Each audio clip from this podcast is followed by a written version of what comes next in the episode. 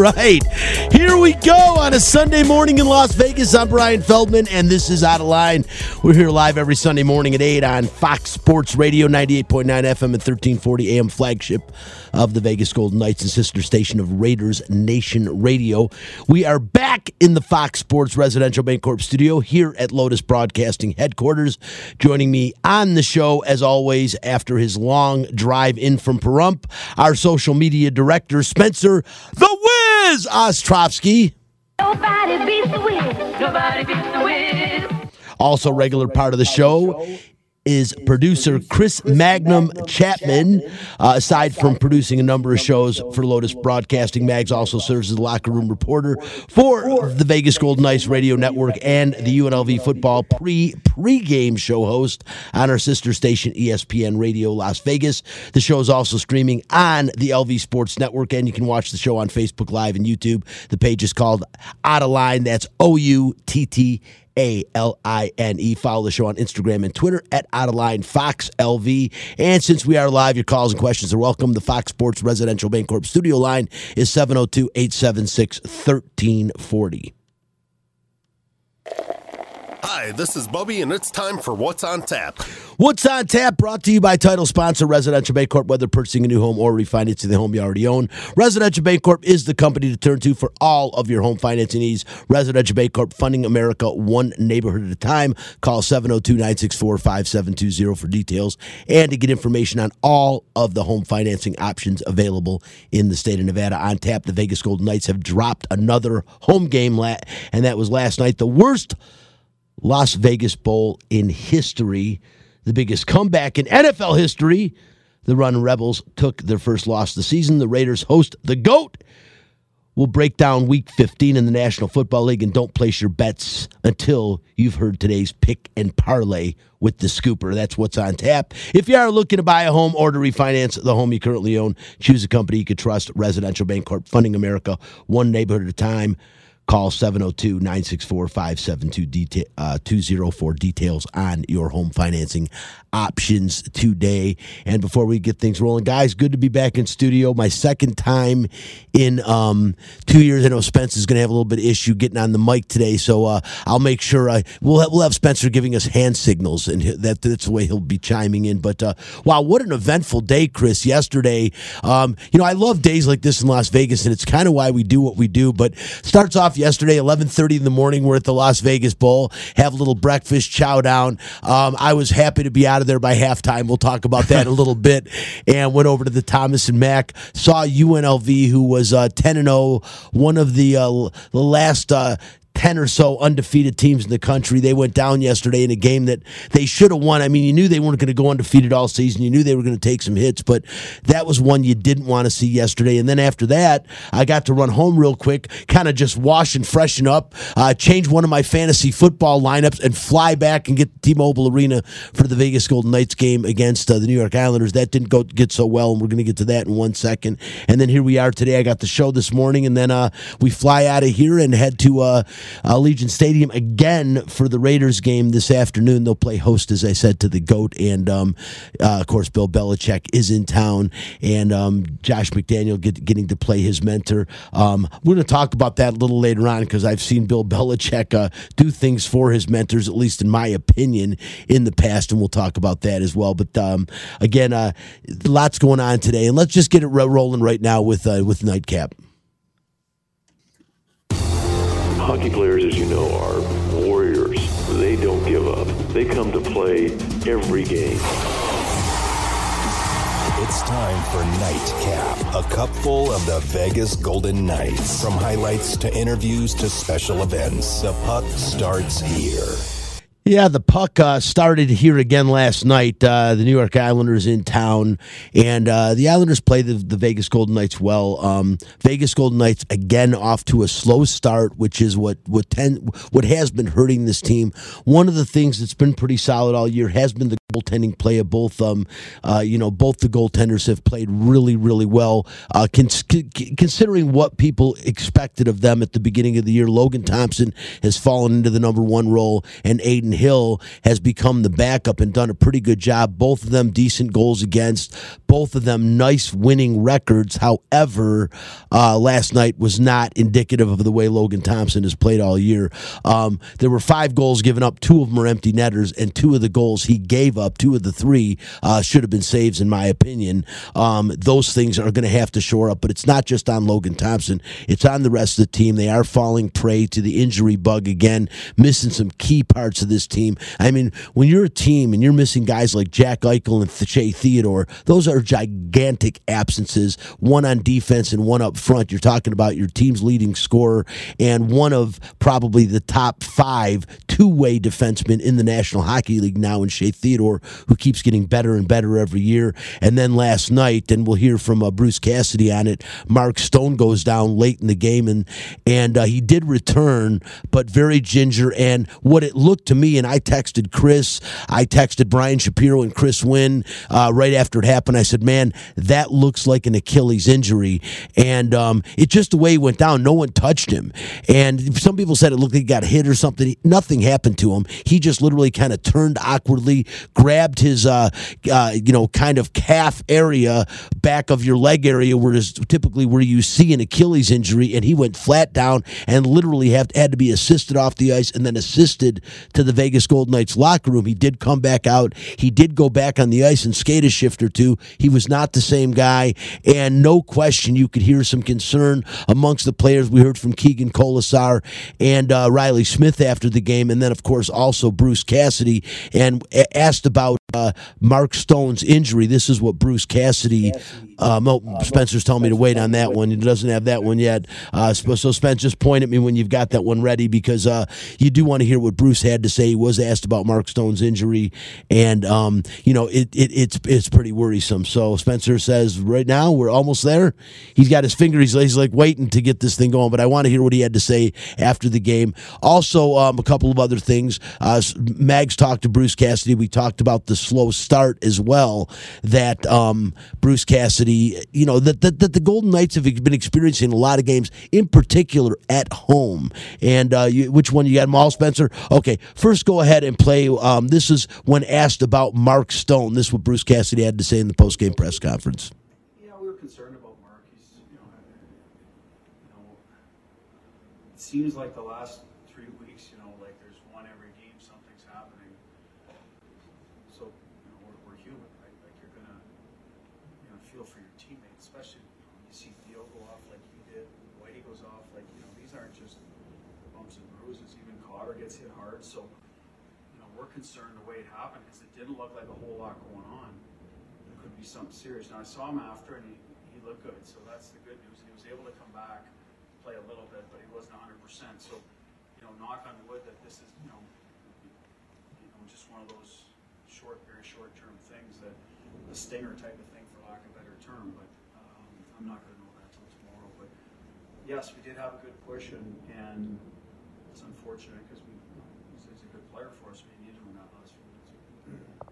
They're going to need Mark Stone. Uh, there's no question about it. They are going to have to have Mark Stone in order to uh, make the run. They're going to need Eichel back. Eichel should be back soon. Uh, Chris and I were talking about at the game. I don't think Whitecloud will be back the rest of the year. I think that's going to be something uh, we're not going to see Zach Whitecloud. Other guys like a guy like a a guy like Nicholas Hague is going to have to pick it up and be more sound defensively without a guy like uh, Zach Whitecloud. But this team, you know, injuries are part of it. We saw it last year. It, it, injuries uh, pretty much eliminated them from the postseason last year. They can't have that happen again this year. Going to have to have more consistent play out of the goaltending. And before I let you chime in, Chris, uh, you did ask yesterday Bruce Cassidy a question about how and what this team is going to do, and they figured out how to start, how to basically start faster. And this is what uh, this is the question and the answer to that.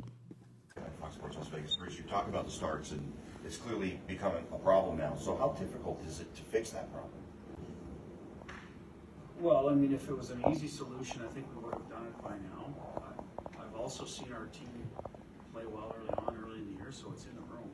It is. Just gotta get it back out of them. So that's what's in front of us. I mean, I kinda had a long-winded answer earlier to Jesse's question, but that's it. They just gotta have a better mindset with the puck when there's, we always call it there's ice in front or behind the, the other team, and, and tonight it was behind early on. That means the puck has to go behind. You got to go forward, check the puck back, or or, or play indirect, so to speak, because they have good sticks. Um, they had good structure in the neutral zone, and so that's what we need to fix the mindset of.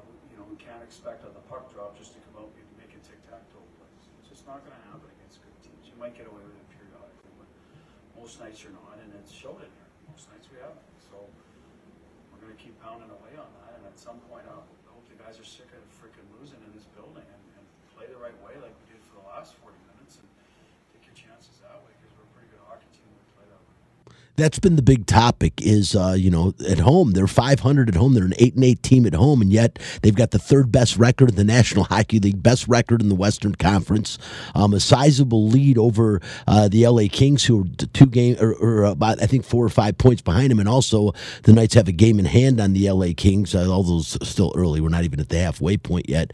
But again.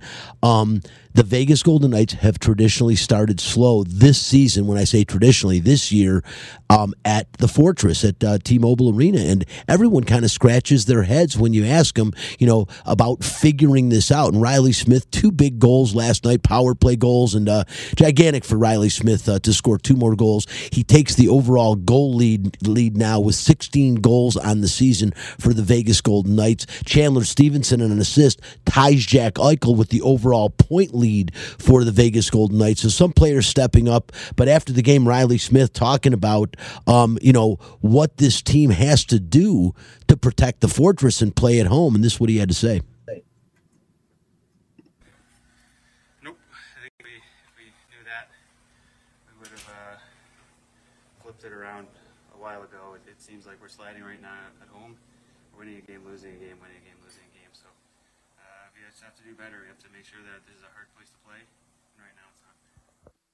You know, and that's the thing that Chris, the, the, the T-Mobile Arena is supposed to be a hard place to play for these guys. I mean, it is a loud, probably the loudest arena in the National Hockey League, uh, the, the nicest facility in my opinion in the National Hockey League. There's nothing like T-Mobile Arena, and uh, the greatest show in maybe all of professional sports in the United States that they put on pre-game before these games start, and yet the Vegas Golden Knights are unable to protect home ice. Uh, I won't say more times than not, but to be a 500 team at home, when I tell you that, and then I say, yet the Vegas Golden Knights have the best record in the Western Conference, third best record in the National Hockey League, that's kind of really surprising.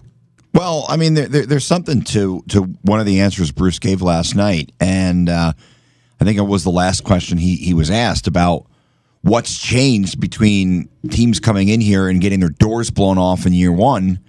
You know, when when he came in and and you know, um, very very early in the season before I think we knew the Golden Knights were were a Stanley Cup contender, but uh, what's changed from his perspective? You know, when he was bringing his team in as a visiting coach as opposed to today, and you know, team teams now come in here and there's no such thing as remember the Vegas flu. Remember that nonsense? well, that doesn't exist anymore uh, because teams now come in. They've been here multiple times. They know how to prepare to play.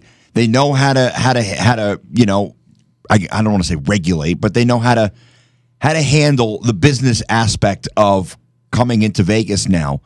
You know, Golden Knights aren't surprising anybody anymore. And like you said, team teams get excited to come in here and play because they know it's a, it's a loud building. It's a, it's a fun place to play a game, and uh, you know it's it's there, there's something to that. And the Golden Knights have to be better. I mean that's that's the the reality of it. And I I, I want unfortunately the Golden Knights don't allow us much access to players after the game. Um, you know, it, it's it's, just- aggravating. it- It's aggravating. It, it is. It's it, and you know that's on the team. They need to provide us with more access to players after, especially after losses. No, Chris, and I'm going to call him out right now. I want to say something because we talked about it last night, and this needs to be said. No offense whatsoever to Keegan Kolesar, you know, uh, but number one, he's not the greatest interview. Let's be honest, he's just not.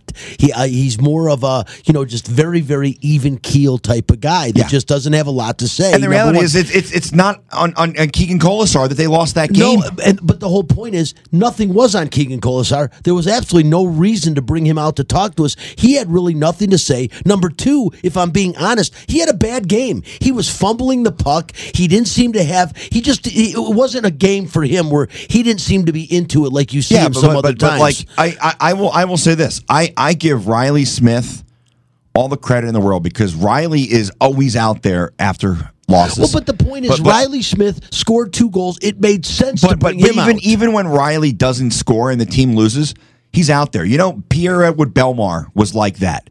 David Perron was like that. The team plays bad. David Perron is out there willing to take the heat. Ryan Reaves was always out yeah, there. Yeah, you know, so so the, the the reality is having the ability to talk to two players, one of them who who really had no role in the game whatsoever, you're not going to get answers. No. So I I can't provide an answer as to why this team has a different mindset. You know, if, if you listen to Bruce's answer to my question, the mindset is different. I can't give the listeners and no one else in the media can give the listeners the answers to why the mindset at home is so different because we just don't have the access. And I walked into the Islanders locker room last night and I was told it's not it's not usual. But I walked into the Islanders locker room last night because my friend Bruce um, Cusick, who is the PA voice of the Golden Knights, if you go to the T-Mobile, he's he's the guy who says nighttime and all that. Well, he was sick last night, but Hudson Fasching, who scored the goal, the second goal for New York last night, he's a friend of the family. So I went over to the Islanders locker room to, to say hello and say, you know, not not a friend of my family, a friend of Bruce's family. And so I went over and you know I, I said, hey, Bruce wanted me to tell you. He said hello. You know, his son Craig says hello. They were they were believe it or not, they were doubles partners on the tennis team at Apple Valley High School in Minnesota. So I walk over the Islanders locker room just to say hello for Bruce, and there were 15 guys in there, and they were all available to talk. I went into the Rangers locker room after the Rangers game. I wanted to go say hello to Gerard Gallant first, but I'm, I'm a big Mika Zibanejad fan, and I wanted to have the opportunity to talk to him. There were like 12 guys available. I've been in the visitors' locker room twice this season, and both times, every almost every player who played in that game was available to speak to the media. Well, the Raiders. I mean, the, So- the Raiders are available So after the I, game. I, I don't want to turn this into a, a, a- a bashing session, but the reality is we don't have the ability to get the answers because the team is limiting we, access. we can't talk to who we want to talk to. It's like you you you have a couple of players. Here you go. This is it, and talk to them and get, I'll, get out I'll, of them. I'll gladly give Alex Pietrangelo a pass last night. you know what? I'll gladly give Mark Stone a pass. The guy, the guy, the guy, of course, suffered what looked to be a, a But- bad but here- injury. came who- back and played for a little I won't bit. give a pass to Logan Thompson. There was absolutely no reason he was not brought out to talk to the media. There's no reason to protect him. He is an NHL goaltender. We are all impressed with the body of work that kid's put in. 20 games total last season. This season, stepping in as the number one goaltender, and he's done a good job. He did it last Yeah. night, and he needs to be accountable. and you know that. what? It last night was one of the first times this season where I don't think he played good. Right, and why wasn't he out there to talk about it? Yeah. He needs practice doing this, Chris. Yeah, I mean, this look, is if- what you do as a professional athlete. And and I saw because a couple of the beat reporters tweeted because Bruce Cassidy made a comment about their goalie made some saves. Sometimes our goalies need to make saves too. Well, Logan Thompson retweeted that quote. So, you know, he clearly is paying attention to, to what Bruce Cassidy's saying and, and, and to what the it. media, you know, but the reality is he didn't play a good game last night. No. And and the thing is he wasn't pulled. Right? Like when a guy gets pulled, he, normally he won't come and speak to the media. But the the, the credit to to Robin Lehner and Marc Andre Fleury, when they played bad games, they were out there to face us. Well, Chris, I don't know that it's on them. I I, I don't know if it's on i i the media relations people. the, who the reality, the out. reality of the situation, Brian, is Logan Thompson should have been out there to talk to the media last night. The the the key players that, that as as fans we wanted, or as media members we want to talk to. Obviously, like Chris said, Mark Stone, you can't blame. The guy's got an injury. It's an undetermined injury right now to one of his lower legs, and it very well could be very detrimental. We're not sure yet. I understood that. Alex Pietrangelo, for obvious reasons, He hasn't played in nine games. There's reasons for that, family issues. We understand it. But again, Logan Thompson and Riley Smith were the two guys that I think the media expected to talk to. They got to talk to Riley Smith. They didn't Logan Thompson. No, Riley, that- Riley's out there, win or Yeah, lose. He, but- he he is but- a stand up guy. He's told to go out there, and my point is, why wasn't Logan told to go out there? And what the hell was Keegan Kolesar doing out there to begin with? He he doesn't feel comfortable talking to the media. That's been apparent throughout his career, at least the times I've tried to talk to him, and it just didn't make sense. Well, well, the but thing, the thing I- is, like, like getting back to last night's game, this the starts at home. I, I, I, I can't put my finger on it. I, I don't on now.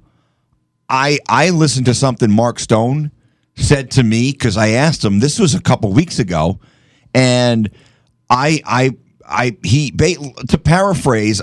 My question was, why has this team had trouble getting better play at home following like why why are they unable to maintain the momentum that they build on the road why is it hard to, to keep that going when you come home and this was following the, the i think the second loss after they it was thanksgiving weekend and long story short he said look there, there's some changes on your body when you're back east for for a while um, you know obviously me living from being originally from the east coast i know when i travel home I'm going to bed at like 3 a.m. because I, I I'm, I'm just wide awake. But you know, he he he's mentioned you know the, the the the changes on your body, the the time zones, all that. So there could be something to that. But the reality is, this time they came from Chicago. They didn't come from New York. They didn't come from Boston. They didn't come. They didn't come off of an emotional high like they did beating Buffalo, like they did beating Toronto, like they did beating Boston. They didn't come off that emotional high. They beat a terrible Blackhawks team on Thursday.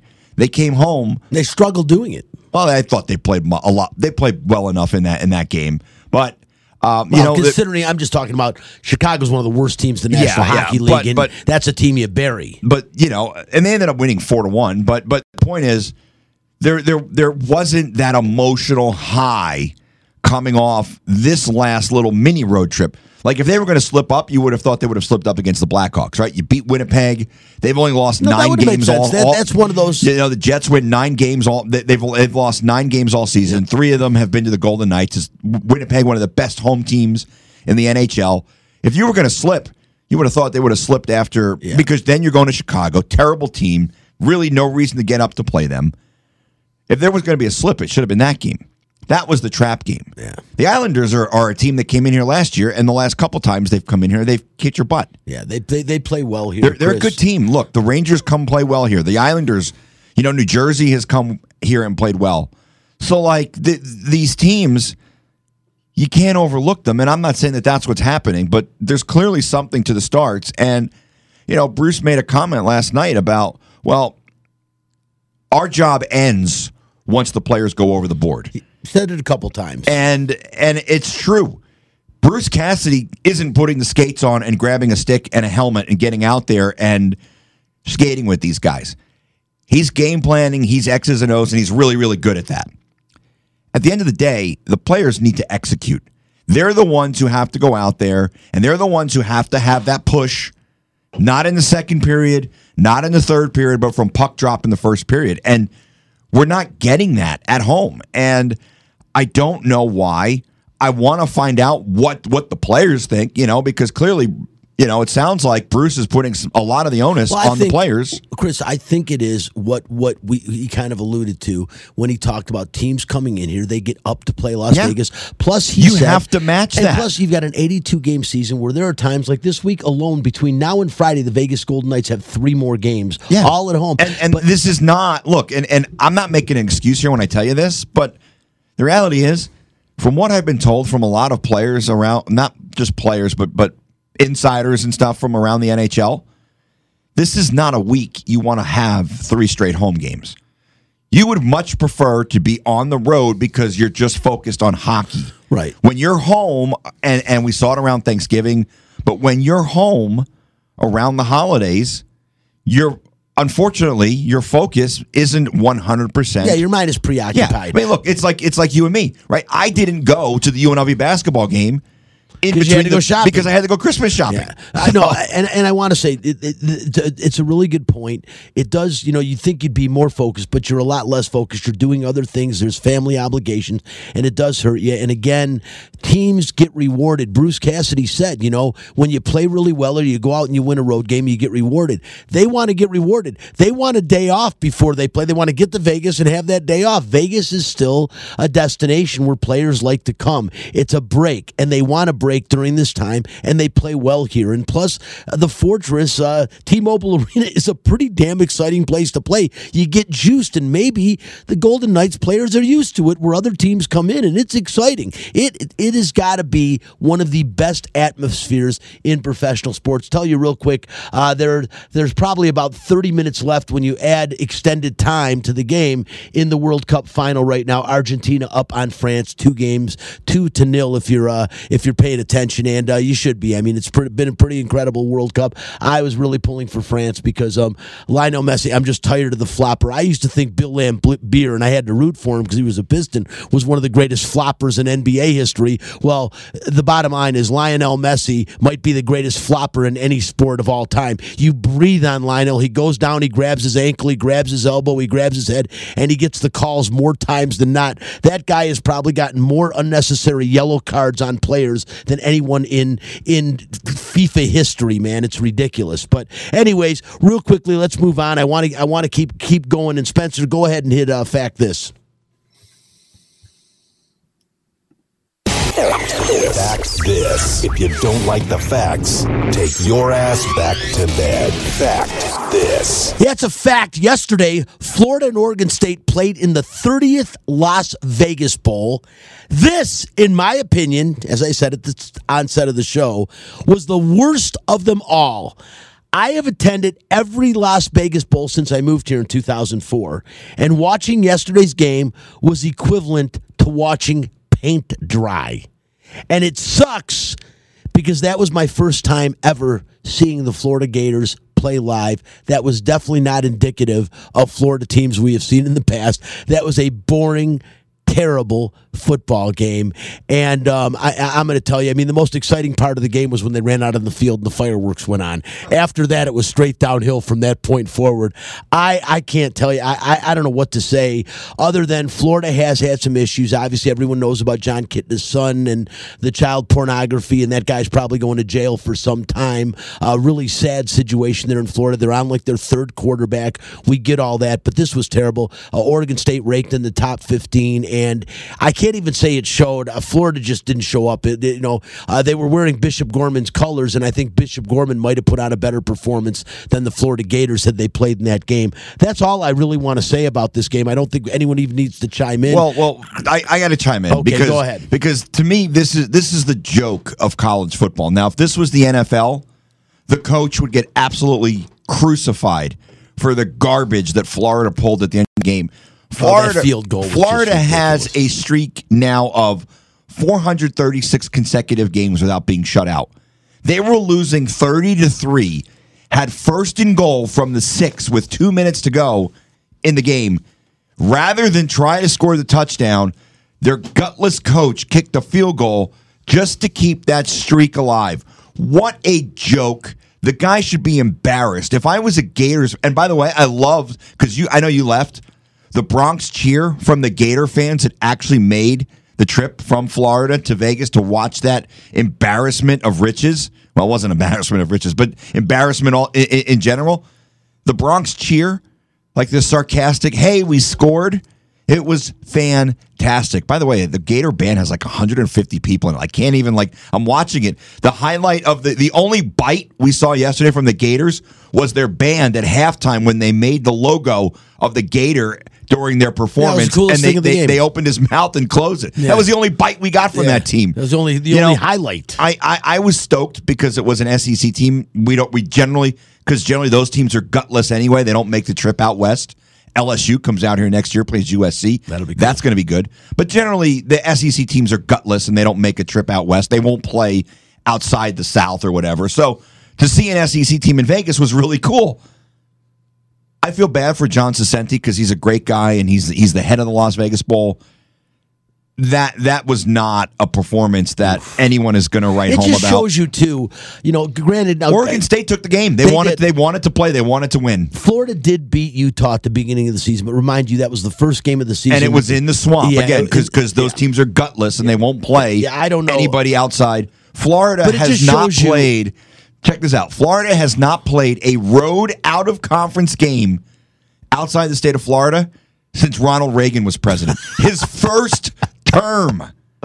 Oh my God! Well, that just uh, Steve Spurrier was probably the coach back then, or somebody. I mean, it was a long time ago, and I'll tell you that. Um, wow, that's all I can say. I it, it just it, it kind of shows you why six and six teams, and especially a five and seven team, should never play in a bowl game. That right there was proof of that. Let's move on. UNLV basketball again. First loss yesterday of the season. Ten and zero going into that game. A lot of excitement. I was I liked the crowd at the Thomas and Mack Center on a Saturday, a week before Christmas. It was big because they were 10 and 0. Uh, San Francisco, no slouch. That is a big team. They've got two guys over seven foot. One of them didn't play yesterday, but after the game, this is what uh, Kevin Kruger had to say the beginning of the post game press conference. Um, all right, obviously a tough one. Um, felt like we uh, played a pretty good game overall. Uh, just a little stretch there at the end that uh, ended up costing us, but a lot to take from it. A lot to take from it. Kind of recalibrate on Monday and then and kind of get back to it and just tighten some things up going into Southern Miss. You know, the thing about it is this loss, watching it to me, um, you know, you knew they were going to lose at some point in time. Losing to San Francisco is not a bad loss. New Mexico barely beat them. This is a good Don's team, and you got to look at the conference they play in. I mean, they play BYU, they play St. Mary's. For God's sakes, they play Gonzaga every year. San Francisco's a battle tested team. They're well coached, and they played a good game. Uh, the bottom line is they missed a ton of open looks in the first half. There, and the biggest key to this game, and he talked about it too, was second chance points um, and second opportunities for San Francisco. There was one possession in the first half. They had four different shots. They took all three pointers and they missed them all. But how do you get four looks in one possession? That should never happen. That is not properly cleaning the glass and giving way too many offensive rebounds away. Granted, San Francisco played well. They played tough, but they didn't lead the game. They were not winning the game until seven seconds to go when they hit the final shot, which was crazy uh, the way that game went down. So even though you expected UNLV to lose it sometime, this was not the way you wanted to lose your first game. Not that it wasn't a team that couldn't beat them, and San Francisco is not going to be looked at as a bad loss. It's the way they lost this game that was bad. And I asked Kevin Kruger after the game about this type of loss and, and you know how you use this going forward now. Coach, first time this team has experienced a loss. How do you use this? What do you say to the guys to move forward? Yeah, it, that one's the, the one we talked about in the locker room. You know, just uh, getting back to Monday, getting back at it, kind of what would, doing what we had done to get to this point. I think, uh, and uh, I thought a, a lot of things that, that we had done to get to this point, uh, we've just got to tighten up a little bit. Just kind of get back to it Monday, but it, it's good because you know we have another a team, really hot team in Southern Miss coming in on Thursday, so we got three days to prepare for it uh, before the break. So. I think, uh, yeah, we'll be able to watch a lot of film with the guys. We'll be able to take a look, a lot of good looks at situations that presented themselves tonight. Um, but most, of, most importantly, we can kind of just get back to the drawing board with them, get back to the film room with them, and uh, and just see what we need to tighten up with, and see what we need to do better going into Thursday. Yeah, it, it, the, what they got to do better is they've got to again defend the perimeter better. They're still not doing that at, at, their best, and you got to quit giving up second and third chance opportunities. You will not win a lot of basketball games if you do that. It's going to be a tough road to haul. And Southern Miss, the team coming in right now, they're also ten and one. They've played some tougher opponents, and this is going to be a tough matchup on Thursday. UNLV does have a nice four game rest to, uh, I should say, four games to work on getting ready for that game against Southern Miss Thursday night. But that's really going to be a telltale shot, sign, and that's right before they st- head into the Mountain West season when they'll start off against San Jose. They've got San Diego State, New Mexico, some tough games on the horizon, and um, it's going to be an interesting going forward for UNLV. They are going to clean the glass, and again, I don't know what happened to David Muoka yesterday. He only played 20 minutes, but the guy did not have any points, and your starting center cannot go scoreless in 20 minutes of play. He did have seven rebounds, but they're going to expect more. That's the biggest, widest body UNLV has. He's got to make his presence more felt on the glass, and he's got to make at least a few buckets from underneath the basket. And um, but I love what Kevin Kruger's doing. Ten and one is still ten and one. Give them all the credit in the world, and hopefully we can see them, no pun intended, rebound and play better on Thursday night. Although I think Southern Miss is going to be a tough road to haul for this team going forward. Uh, but again, hats off to Kevin Kruger, ten and one start. You can't take anything away from them. I don't think anyone thought that after eleven games they would be ten and one. I know they played a lot of patsies, but I still had them myself at four losses going into this point in the season. So it is impressive. Uh, still a long way to go, but Kevin Kruger again, I think, is doing a pretty good job, Chris, at UNLV. Well, you know, they, they, there's a, there's accountability. You know, first off, which which is a good. It's refreshing uh, because we we've seen UNLV coaches in the past walk in and talk. You know, basically cite you know a tale of two cities when they walk into the lock into into the press room. But uh, the other the other thing, and I think it was a little bit exposed yesterday. San Francisco had a go to guy down the stretch, right? And and the kid who hit the shot, Both their guards, both their guards and, and, and the kid who hit the shot to win the game. There really wasn't much UNLV could have done. I mean, it was great defense. The kid just made a play. UNLV lacks a true go-to scorer and a, a true guy. Like last night was was a, an instance where they missed a guy like Bryce Hamilton having that that go-to player down the stretch. Look, I love Keshon Gilbert. I think he. I first of all, what I love about Keshon Gilbert's game, it starts at the defensive end. Offense is it, it, it's there, but he he takes a lot of pride in being a good defensive player. He didn't have it yesterday offensively, and there really wasn't anyone. You know, for for UNLV, the Harkless kid is is, is really good. He's the but- best. pla- Elijah Harkless is the best Yeah. player on this team, but Chris. again, but he's they- not Bryce Hamilton. Yes, as you he, he's not that that that bulldog go to down the stretch. I, I want the ball in my hands. Right, Keshon Gilbert. He made a lot of mistakes there in the final few minutes of that game, and I think he'll grow from it. I think he'll learn from it. I thought the turnover at the end was was or with about a minute to go. You know, look, the reality, Brian, is you're up by nine with three and a half minutes to go. That's a game you need to win, especially especially a game that you were in control of from. Well, that's what I said. You, You- you- know, and you- that's you that's that's the tough part to stomach, I think, because they didn't they didn't close out a game that. Look, it's one thing if it's a back and forth game. the last three minutes of the game, Chris. Eleven zero run by by San Francisco Yeah. to close out the Can't- game. can't That, that's it. not. Can't have it. I, and I know that that's something that these guys are going to take personally because I know Kevin Kruger. I've known Kevin Kruger a long time. I know I've known Kevin Kruger since he was a player at UNLV, and I know that that's something that he is going to take personally because that's not that's not something he ever would have accepted as a player. No. And it's not something he's going to accept as a coach. Look, the rally, Brian, is this team may not be as good as their record. It doesn't matter. They're 10 and 1. That's all that matters.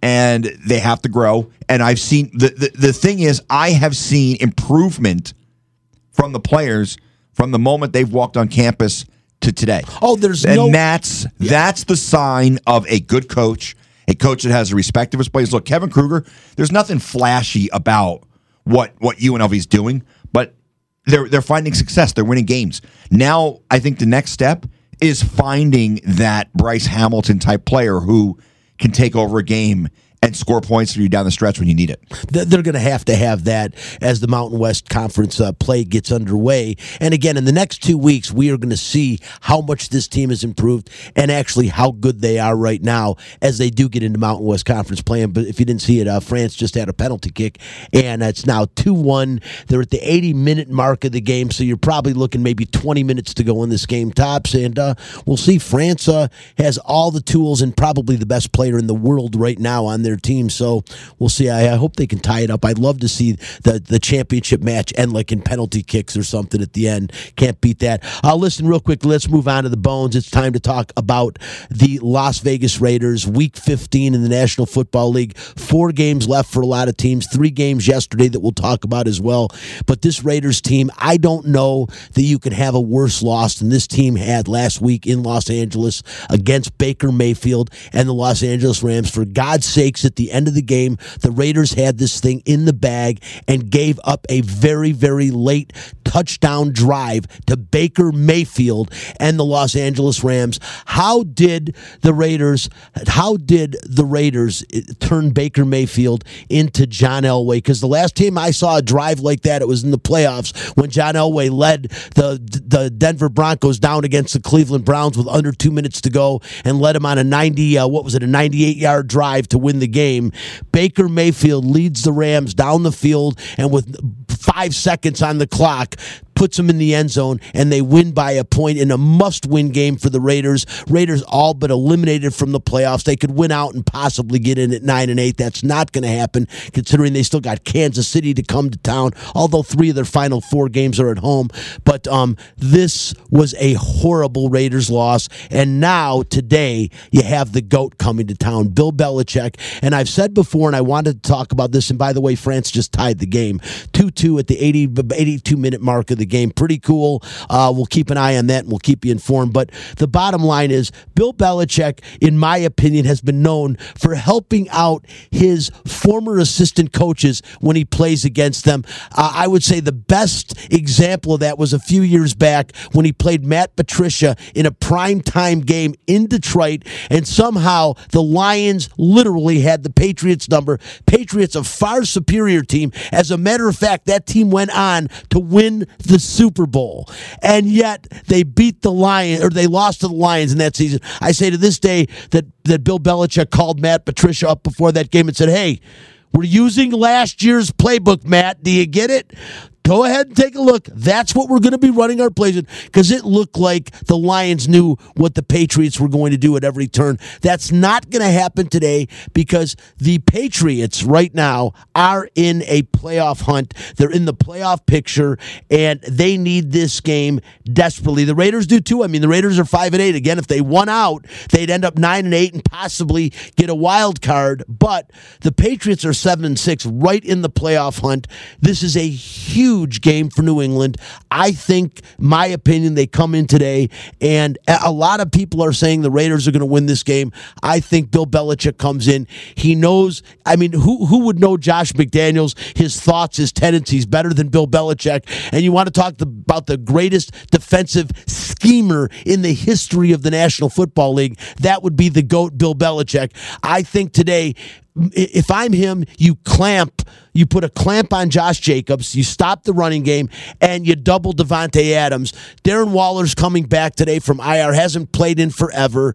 Uh, the key is knock down the two most skilled players, lock them down, make Derek Carr and everyone else beat you. And I think that's the key to success for New England. Granted, they have a very inept offense, but it is close to the end of the year, and this is when typically Bill Belichick's defenses shine and the Raiders play great. I'm going to say, or not the not Raiders play great. The Patriots defense plays great.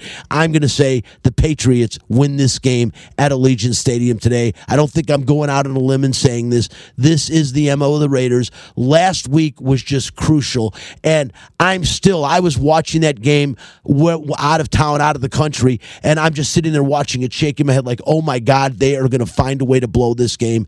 And they did against a very inept Los Angeles Rams team led by the cast off twice now in the last two years, Baker Mayfield, Chris. Well, you know, you're right. Because I, I, I, I was also watching that game thinking, with how inept their offense was in the second half, thinking to myself, wow this is not this is really going to happen isn't it where they're going to blow this game look the reality brian is this is not something new for this team. You know, we we've seen it multiple times this year where this team has had multiple score leads in the second half and found ways to lose games. Yep. Uh, look, today it's it's it's in all probability a must-win game for the Patriots. They're seven and seven. They hold that last playoff spot. They're battling with my Jets and a few other teams to to try to get that seventh spot. Um, look, the the, the the the reality for those guys is there's there, there there's there's it's crunch time, right? You've got three games or a few games left on the season for, for, for New England, right? You've got it. You've got to win games. This is a game where if they lose, they're going to look back and be like, and miss the playoffs. They're going to look back and be like, how do we lose to these guys? Like, like, like this is a game. I, I, I don't know how the Raiders are favored in the game. To be honest with you, I, I, I don't bet, but if I did, I would certainly not be betting the Raiders today. Uh, you mentioned you mentioned Darren Waller coming back. I mean, we saw Hunter Renfrow come back last week. Uh, but look, the, the, the reality is the, the Raiders offense just has has not clicked on all cylinders for four quarters a lot of times this year. I don't know if that's Derek Carr. I don't know if it's the system. I don't know if it's Josh McDaniels. But the reality, Brian, is is this team is not good. No. And I think they they they they unfortunately kind of got the hopes of the fans up last year when they made the playoffs. That was a bit of smoke and mirrors, but the reality is I know I've said that a mul- multiple times. Reality is right, but but Brian, they, they were right there with the Bengals. They could have won that game. The Bengals ended up going to the Super Bowl. and They were up in the second half, but um, you know, for for for the Raiders, I I I, know that this may disappoint some fans. Josh McDaniels isn't going anywhere. No, I've said, Chris- there- there's a plan in place, and Josh McDaniels and Dave Ziegler, they are going to be here for a few years. There, there's no question, and I've said this. Mark Davis is one of the cash poorest owners in the National Football League. He's still paying out Jon Gruden. There's no way he can pay out Josh McDaniel and a new head coach. Not going to happen. The guy that's not going to be here next year is Derek Carr. He won't be because as of February 15th, they saved themselves a lot of cap money if they let Derek Carr go. We'll talk more about that in the future, but the Raiders are a team in trouble, and they are a team that massive changes are going to take place. And it's too bad Spencer doesn't have a microphone, or I'd let him chime in because I know he's got a lot of thoughts about this. He's in agreement, but you're right. Ziegler and Josh McDaniel don't expect if the Raiders start 0 and 7 next year, he won't fire them because he can't afford to. People, and by the way, I'll be on the Ben Maller show a week from Friday with Bernie Fratto going to be uh, guest hosting that show, and we're going to talk all about the Raiders. It's going to be about 11 to 15 at night. Again, it's a week from Friday on Fox Sports National Radio.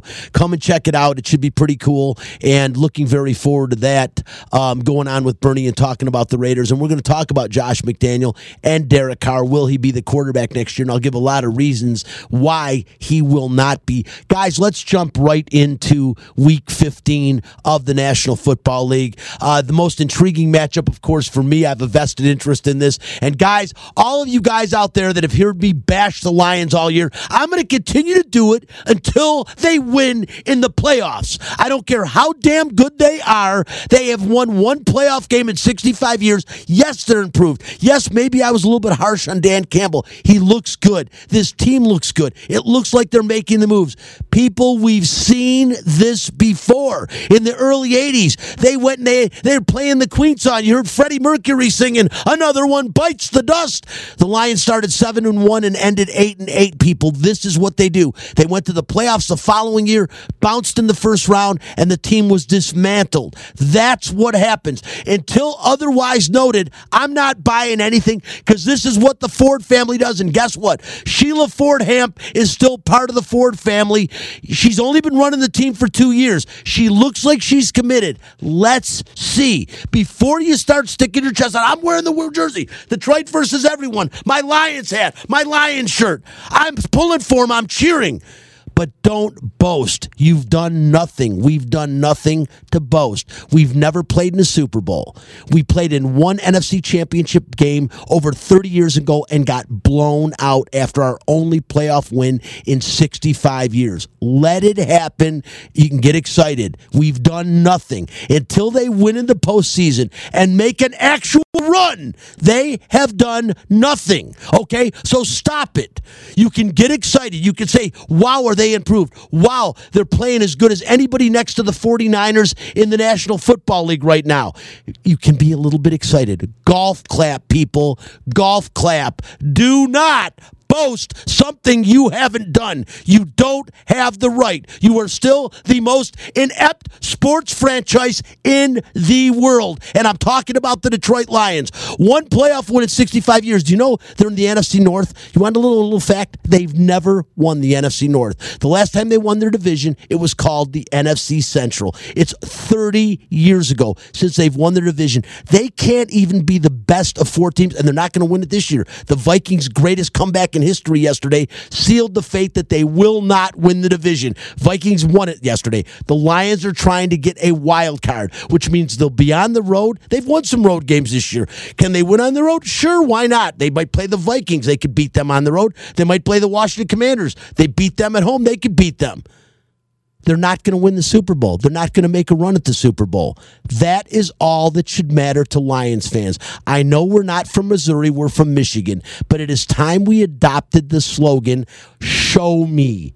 Until they win in the postseason, talk to me, scream at me, harass me. I am as big of a Lions fan as anybody out there. Five years I spent working for the Detroit Lions radio network, and I'm, I say all the time, thank God my income doesn't depend on that team anymore. Now, again, I love what they're doing, I love the improvements, but shut the hell up until they win in the postseason. Period. Until that happens, do not boast and do not brag. Golf clap, people. Golf clap. Hear it? There you go. That's all you should get. Against the Jets today, Chris, I know you're excited. I'm excited. It is a big game for both teams. I feel bad that you don't have the quarterback that really is materialized this year. He's out. You got to come back with Zach Wilson. You got Joe Flacco right behind him. If he doesn't, you can pull the plug and put Joe Flacco in. But it is a monstrous game for the Jets and equally as monstrous for the Lions. To me, the game of the day. Yeah, yeah, it- it really is. And Brian, you know, it's funny because uh, maybe maybe the the most uh, significant Jet victories this year were not with Zach Wilson, the number two pick in the draft just a year ago, behind center for, for the New York Jets. I mean, I, I'll go back to the game against the Browns where where they had so, somehow, some way, they they came back to win that game. One of the most miraculous victories in Jets history, I would say. Uh, but yeah, Mike White, unfortunately, you know, he suffered. He he really took a beating last week against a, a really good Bills team, a really gutsy effort. Uh, yeah, it, it is the, the the game of the day, and you know, I, it's funny because I, I think sometimes I compare like Jets and Lions, but the reality is the Jets have have the, the, as bad as the Jets have been in my lifetime. The history of the Lions is is even more inept. So I could say, oh, it's like you are one of the only fan bases where I could say, yeah, you guys have had it worse than, than Jet fans. Well, you know my slogan forever. When you're a Detroit Lions fan, you don't feel sorry for anybody else. You feel sorry for yourself. Yeah, yeah. And I do. but but the bottom line is, I'm pulling for them. Go Lions! Beat the Jets. Make a run for the playoffs, and uh, don't dismantle this team, please. Everyone prove me wrong. Dan wanna Campbell, be- I- I- I like want the guy. everyone hating on me at the end of the year as the Lions make a run, and people saying I told you so. I pray that happens. Do you hear me, my Detroit Lions fans? Pray it happens, but shut the hell up till you win. Win in the postseason, then you can talk. Listen, time for the pick and parlay. We don't want to miss out on that. We'll bring in the Scooper and Scooper. We've got about a minute. I don't want a soliloquy. I want picks and I want wins today. We got a lot of people out there waiting on you to make their bets. What do you got for us? You want the answer? I think I got one. So we've been on the uh, Washington bandwagon here this last six, seven games. They've been cashing tickets. Last time out, we were on them against the Giants. We end up getting a tie. Now we go into the bye week. We get two weeks to get our bodies right. Go up against the same team we just game planned before. We can get pressure on the quarterback. They struggled to protect the quarterback. We're going right back to the well. Washington Commanders money line. Four minute play. He, you keep saying we. I, I, you sound like Daniel Snyder. I didn't know you owned the team. Say that again. I said you keep saying we. You either got a mouse in your pocket or you're Daniel Snyder because you, you you say we like you're a Redskin. So I didn't know if you owned him or not. Oh, here, you know, money, money talks as far as ownership, and uh, when we bet when we bet with them, that's the team, baby. Okay, all right, that, that's it. You're from Washington today. All right, we got the Skins as your number one pick. We got about 30 seconds. Who's the parlay? For the parlay, there isn't one this week. Take all the money and put it on the Washington money line. Washington Redskins money line, and uh, Washington, of course, is favored in the game by uh, four and a half points. So we're going money line. You got to spend a little extra to make a little less. So uh, big bet today, no parlay. Put it all on the Washington. I hate saying it, the Washington Commanders. Boy, does that is that tough to get out of my mouth? it doesn't sound that Doesn't great. sound right. And that is the scoop. No parlay today, but we got the pick of the week, and uh, love it. And listen, guys, we're out of time. I want to uh, thank everyone for joining. Joining the show today. Of course, thank the Scooper as always for the pick and parlay. Want to thank Spencer the Wiz Ostrovsky for pushing all the buttons and making it work right on the video side. And of course, producer Chris Magno Chapman for making things happen on his end. I'm Brian Feldman. We've got week 15, the Raiders, a couple hours away from what could be elimination for them or the Patriots. Who's going to be? We'll find out. Listen, week hiatus. We will see you the first Friday in January. No show next Sunday and no show the following following Sunday. And find one final note at the 96 minute mark. It is Argentina and France still knotted at two apiece in the World Cup final. I'm Brian Feldman. We will see you in 2023. Bye bye.